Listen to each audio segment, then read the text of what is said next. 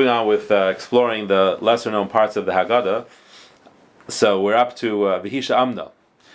So Vehi She'amda is actually, I wouldn't call such a lesser-known part of the Haggadah. That's taka. That is the part that people talk about. But the very basic question about Vehi She'amda is hard to answer, and that is, what does it even mean?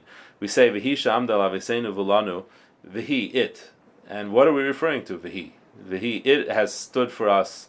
Every generation they want to kill us. What's Vehi? What is it referring to? So the simple pshat is that it's referring back to what we had just mentioned in the Haggadah, which was the bris ben Abisraim, the covenant that Kadosh Baruch Hu made with Avram Avinu that he's going to take us out of Mitzrayim. But that's only a guarantee that Hashem was going to take us out of Mitzrayim. Why would that be a guarantee? Vehi She'amda l'Aviseinu v'lanu sheb'chol dar v'dar. Where in that guarantee does it state that Hashem will save us every generation? All it says is that all Hashem promises that he's going to go down Mitzrayim and he's going to take us out of Mitzrayim. So the very simple understanding of this mimer that we say, Vehi She'amda, and we sing, what does it really mean? What's the pashut pshat? And the second question is, why do we hold the kais? You know, we don't hold the kais, the whole Haggadah. It's the only select part of the Haggadah that we hold the kais. Why is it that we hold the kais specifically here by Vehi She'amda? Really, the kais only is held typically for a bracha.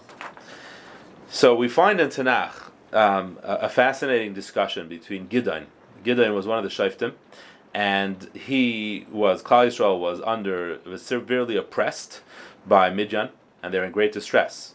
And Hashem was going to choose him to be the leader of Klal Yisrael. He was somewhat of an outcast for whatever reason, and he was going to lead Klal Yisrael and out of this distress because they had done tshuva. Now, Malach came to Gideon, an angel, and told him that Hashem Imcha, Hashem is with you. So Gideon replied to the angel that if Hashem is with us, why are all these bad things happening to us? Where are all the miracles that happened in Mitzrayim? And now Hashem abandoned us. That's what Gideon had told the Malach. So the Malach, and then it says actually Hashem spoke directly to Gideon in Nevua, and he says, Lech b'koycha chazeh, go with this strength. In other words, what you just said is going to be the reason why you've made a compelling argument why Hashem has to save Klal Yisrael from Midian. So Rashi explains that Gideon said like this. Gideon said it was Pesach, and it's actually one of the things we mention in the Piyutim after Chassal Seder Pesach. We mentioned this little Zecharim. This was the exchange between Gideon and Malach, which happened on Pesach. So he says, last night it was the night of Pesach, and my father said Hallel in front of me. And if Hashem saved our forefathers in Mitzrayim, why doesn't He save us? If they were tzaddikim, we should be saved in their merit. If they weren't tzaddikim, well, then the same way they got saved when they were not tzaddikim, we should also get saved. And Hashem replied, that's a compelling argument. Case dismissed. You win. And we're going to you're going to triumph over Midian. So we see a fascinating thing, which is really what Vehi She'amda means, that Yitzias Mitzrayim was an eternal event. What did Gideon say? Gideon said that there was Yitzias Mitzrayim. If you saved them, why aren't you saving us? And Hashem said, that's it. That's the argument.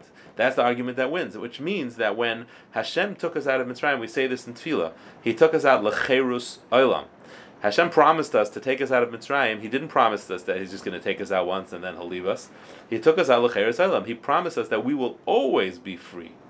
He will continuously ensure that we stay free. And there's actually a halachic ramification of this. If you may be familiar, that if someone sells himself as an Evan Ivri, and then he wants to continue being a slave, he gets a hole in his ear. Because you're not allowed to sell yourself as a slave because Hashem freed us. And He didn't just free us then, He freed us forever. There's even a halacha that applies nowadays that when you sign a contract, you shouldn't sign a contract for more than 3 years. That depends. You know, Halakha LeMaaseh, we can talk. But there is such a halakha in Shulchan Aruch. You should not sign a contract that obligates you to work for more than 3 years, because then it's close to being forced servitude, forced labor, and avdus, and we're free. You can't. You're not allowed to accept avdus upon yourself anymore. You can't make yourself into a slave anymore.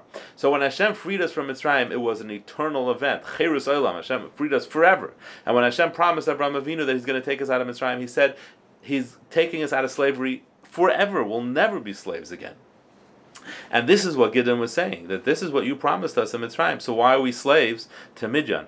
And that's what HaKadosh Baruch Hu told him. That's a compelling argument. There's nothing to be said for that argument. And for that, you're going to triumph over Midian. And that's what we're saying. Vehi She'amda. The bris ben Abisraim is an eternal promise. It's not just for once. It's for this galus and it's for every galus. And every time someone tries to destroy us, every time someone tries to enslave us, we have that promise. And that's why we hold the kais, because that's really the bracha. Every time we hold the kais, it's because it's an extension of the bracha that we're going to be making in the end. The bracha at the end of the Haggadah is Ashagallanu, that you redeemed us. So everything that relates to that, and we say lefikach, we hold the kais. Whenever we're starting the process of talking about what we're going to say in the bracha, that's what we hold the kais. So Vehi She'amda is really the cornerstone of what Yitzias Mitzrayim is all about. It's not just Hashem took us out then. Hashem took us out then forever. It's a forever event. It's l'cheirus olam. So that's one idea I wanted to share. Then another idea when we move on to the next piece of the Haggadah, Rami Avi Avi. So we say that look what Lavan HaArami wanted to do. Lavan HaArami wanted to destroy Yaakov Avinu, and he was worse than Pare. Pare only destroyed the Zecharim, and he wanted to kill everybody. And that's how we begin the next stage of the Haggadah, where we go through those psukim piece by piece and we explain every word. But everybody asks that it's a little strange when the Haggadah really is all about Yitzias Mitzrayim, that all of a sudden we make Lavan the big villain, Pare is the center villain of the story here. It's like you take the Megillah and you say, Haman is not the terrible person, Charvona is. It's like, we're talking about here. It's Yitzias Mitzrayim, it's Pare. Lavan, very nice, but why are you saying Lavan is even worse than Pare? And the Chassam Sofer says, and this is just a beautiful part, and it's very important that. He says that it's true that in Yitzias Mitzrayim, Pare was the worst.